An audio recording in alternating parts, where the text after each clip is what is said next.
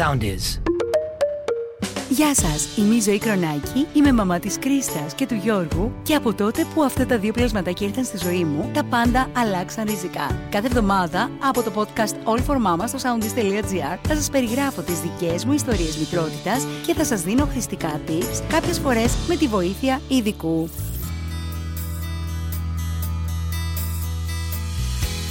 Γεια σας, είμαι η Ζωή Κρονάκη και καλώς ήρθατε σε ένα ακόμη podcast All For Mamas στο Soundist.gr.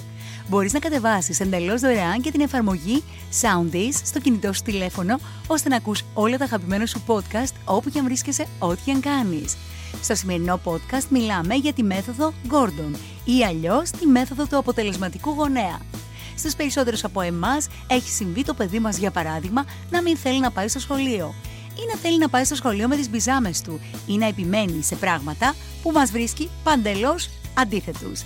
Τι κάνουμε σε αυτή την περίπτωση και πώς προσπαθούμε να φτιάξουμε τη σχέση ανάμεσά μας? Πάμε να ακούσουμε την Έλενα Χαρλαμπούδη του five minute mom channel και την ψυχολόγο Βάσω Μιχαλοπούλου που μας αναλύουν τη μέθοδο Gordon. Τι είναι η μέθοδος Gordon? Θα καλέσω σε αυτό το σημείο τη φίλη μου τη Βάσω τη Μιχαλοπούλου, η οποία μου έκανε αυτά τα μαθήματα και είναι ε, σύμβολος ψυχικής υγείας. Γεια σου Βάσο, πες τα εσύ, να μην είσαι αυτό εγώ ναι. μόνο. Είμαι σύμβολος ψυχικής υγείας και ψυχοθεραπεύτρια. Μάλιστα. Και επιστοποιημένη εκπαιδεύτρια Gordon. Από την Gordon Ελλάς για τον αποτελεσματικό γονέα. Σκεφτήκαμε λοιπόν εδώ με τη Βάσο να σας παρουσιάσουμε τέσσερα πιο συνήθη προβλήματα που αντιμετωπίζουν οι γονείς με παιδιά διαφόρων ηλικιών. Θα γίνει με role playing. Δηλαδή, τι σημαίνει role playing? Κάνει η Βάσο το παιδί, κάνω εγώ τη μαμά. Και μας βομβαρδίζει με προβλήματα που αντιμετωπίζουν τα περισσότερα παιδιά σήμερα.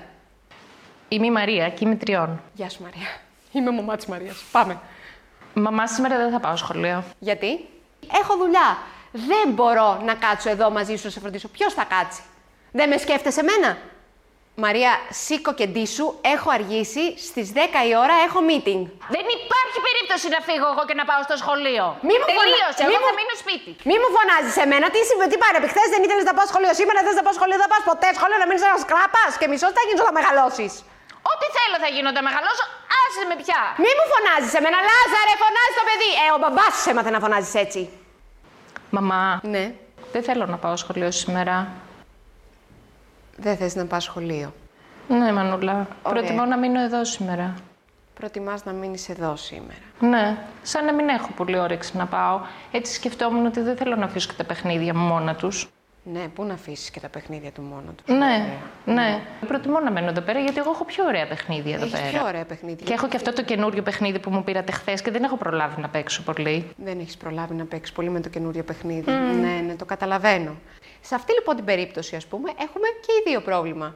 Η Βάσο, η Μαρία, δεν θέλει Μαρία. να πάει σχολείο γιατί θέλει να παίξει με το καινούριο παιχνίδι της. Και εγώ θέλω να πάω στη δουλειά μου γιατί έχω αργήσει.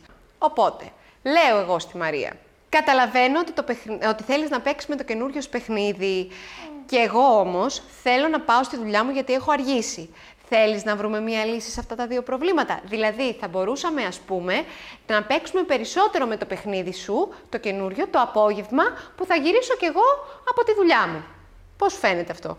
Μου φαίνεται ωραία ιδέα, αλλά εγώ θέλω να παίξω τώρα με το παιχνίδι μου. Μπορώ να το πάρω μαζί μου στο σχολείο ή να παίξω μόνο στο αυτοκίνητο? Θα μπορούσες να το πάρεις μαζί σου. Αλλά να το αφήσεις μετά στο αυτοκίνητο, γιατί στο σχολείο δεν επιτρέπεται να παίρνεις το παιχνίδι σου μαζί. Εντάξει, θα το αφήσεις στο αυτοκίνητο. Εντάξει, ωραία. Problem solving. Πάμε λοιπόν τώρα στη δεύτερη περίπτωση. τρία, δύο, ένα, go. Είμαι ο Γιώργος ε, και είμαι ε, στο δημοτικό, Δευτέρα Δημοτικού. Μαμά, σήμερα στο σχολείο με κοροϊδεύανε. Ποιοι σε κοροϊδεύανε? Σε πειράξανε? Σε χτυπήσανε κάπου?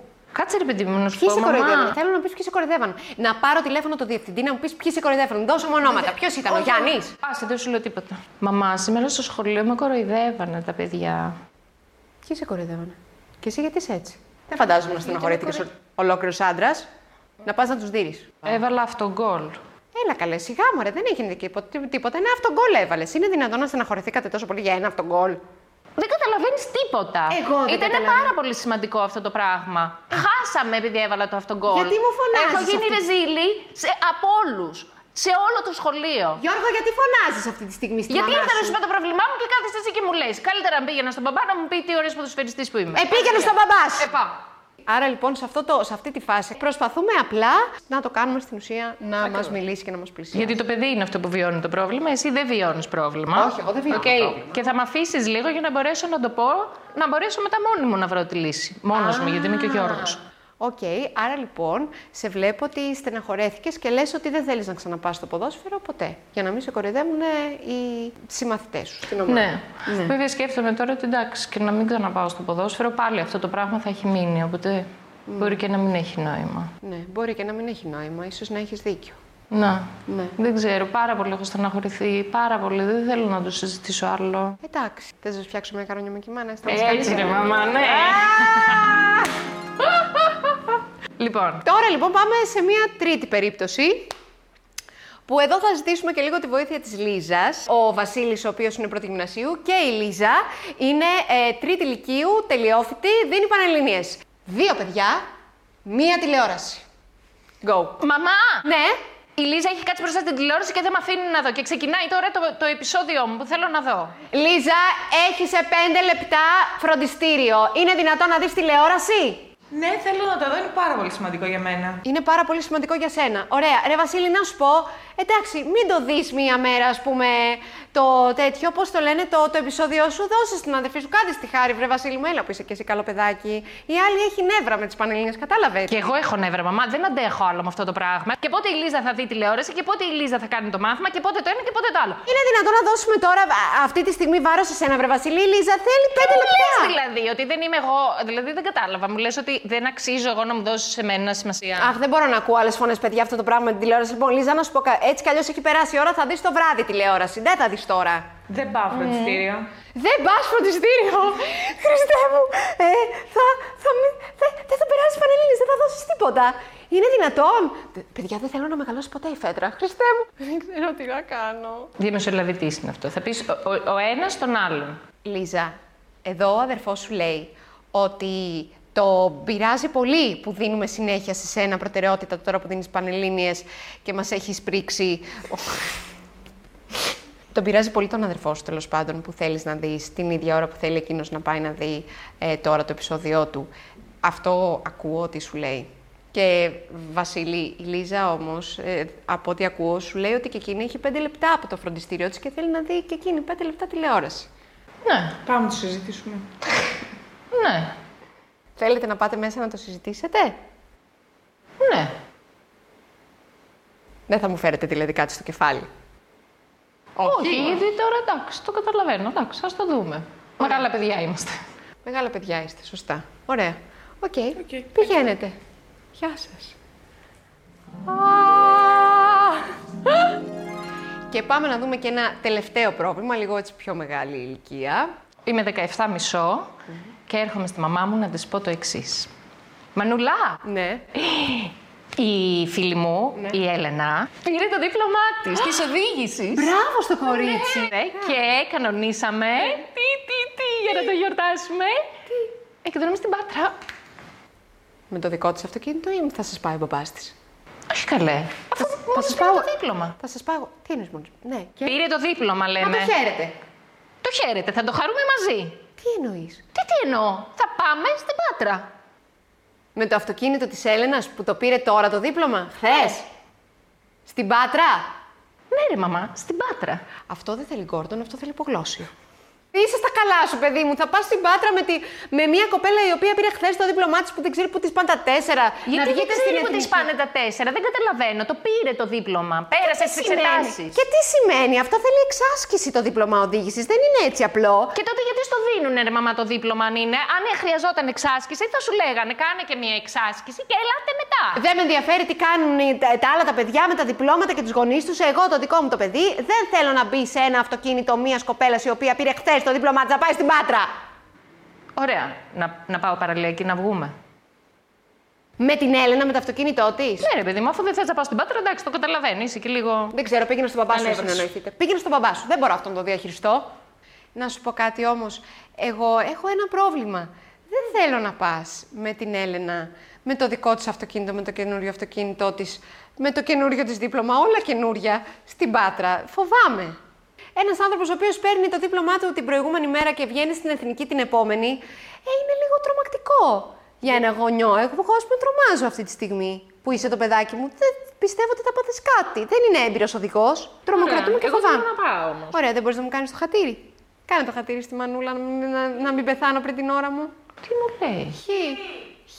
Το ξέρω. Δεν μπορώ, δεν το έχω. Αυτό είναι το δέκατο τρίτο εμπόδιο της Ελληνίδας μάνας. Δεν μπορώ να σε αφήσω να πας στην Πάτρα. Βοήθα και κάμερα μπαν, βρε παιδί μου, πίσω από την κάμερα. Τι θα έλεγες στο παιδί σου που είναι δεκαεπτά και μισό χρονών. Θέλουμε να απαντήσεις, Παναγιώτη. Τι θα έλεγες στο παιδί σου που θα σου έλεγε αυτό το πράγμα. Δίπλα στα μαζέτα έχει λεφτά για διόδια και κάψη. Θεός. Τι εννοεί. Μισό λεπτό. Μισό λεπτό. Τι εννοείς. Τι εννοείς δίπλα στην ουαζέτα έχει και αυτό. Δεν πρόκειται να... Παιδιά, δεν πρόκειται να την αφήσω. Δεν πρόκειται να σε αφήσω. Άρα δεν θα πας, ωραία. Μπορούμε να σε πάμε εγώ με τον μπαμπά σου. Ή να σε πάω εγώ. Ή να σας δώσω λεφτά να πάτε με το κτέλ. Δηλαδή, δεν εμπιστεύεσαι, ρε παιδί μου. Oh. Μετά από τόσα χρόνια που μιλάμε... Μετά από τόσα χρόνια που επικοινωνούμε, που με έχεις πρίξει, που μου έχεις περάσει όλες σου τις αξίες για την ασφάλεια, για το δεν πίνουμε, δεν μιλάμε στο κινητό, φοράμε τις ζώνες ε, μας, το ένα το άλλο. Δεν με εμπιστεύεσαι αυτή τη στιγμή. Εντάξει, Βάσο. Πω, έχω να τραβήξω, Χριστέ μου. Εντάξει, Βάσο μου. Πήγαινε. Αφού θες να φας με τη φίλη σου, την Έλενα που πήρε χθες το διπλωμά της, πήγαινε, τι να σου πω. Σε παρακαλώ όμως, μπορείς να μου στέλνεις συνέχεια μηνύματα, να με παίρνεις τηλέφωνο ότι είστε καλά στον δρόμο. Φυσικά, Μανούλα μου. Καλά να περάσεις. Είσαι καλύτερη μαμά του κόσμου. Ο Θεέ μου. Γεια σου. Γεια. Γεια σας. Μπορεί η Φέδρα να μείνει δύο χρονών για πάντα. Αυτό εδώ είναι το βιβλίο ναι. που έχει γράψει ο Τόμας Γκόρντον και το οποίο μπορείτε να το βρείτε και στα βιβλιοπωλεία. Mm-hmm. Υπάρχει από την Gordon International mm-hmm. η, ε, και από την Gordon Ελλάς. Είναι εταιρεία η οποία πιστοποιεί εκπαιδευτές mm-hmm. και υπάρχει το εργαστήριο του αποτελεσματικού γονέα, όπως και άλλα εργαστήρια που μπορείτε να δείτε στο site τους ε, και στα οποία γίνεται συγκεκριμένη η εκπαίδευση του αποτελεσματικού γονέα και χρησιμοποιούμε το εγχειρίδιο των ασκήσεων. Αλλά αυτό, αυτό είναι καταπληκτικό. Αυτό το παίρνετε μόνο μέσα στην, στο εργαστήριο. Και κάτω από το βίντεο μπορείτε να βρείτε και περισσότερες πληροφορίες για τη Βάσου Μιχαλοπούλου στο site της. Και θέλω να, να πω σε αυτό το σημείο ότι εγώ θα πάω να το ξαναπαρακολουθήσω το σεμινάριο, γιατί από ό,τι είδα τα έχω λίγο ξεχάσει και δεν είμαι και πάρα πολύ καλή. Ο αποτελεσματικός γονέας δεν είναι αυτός που δεν κάνει λάθη, γιατί δεν υπάρχει ο τέλειος γονέας. Άλλο είναι το αποτελεσματικός. Ο αποτελεσματικός είναι αυτός που συνεχίζει και προσπαθεί, που γυρνάει πίσω και τα διορθώνει. Γεια σας! Μια πολύ ενδιαφέρουσα κουβέντα, πραγματικά, και νομίζω ότι έχουμε πάρει πολλά από τα δύο αυτά κορίτσια που αναλύσαν τη μέθοδο Gordon και νομίζω ότι θα εφαρμόσουμε έστω και σποραδικά στην καθημερινότητά μας. Και σίγουρα αυτά τα tips θα μας κάνουν ακόμη καλύτερους γονείς. Από μένα φιλιά πολλά, να είστε όλες και όλοι καλά. Τα λέμε σε ένα επόμενο podcast. Γεια σας! Ακολουθήστε μας στο Soundeast, στο Spotify, στο Apple Podcasts και στο Google Podcasts.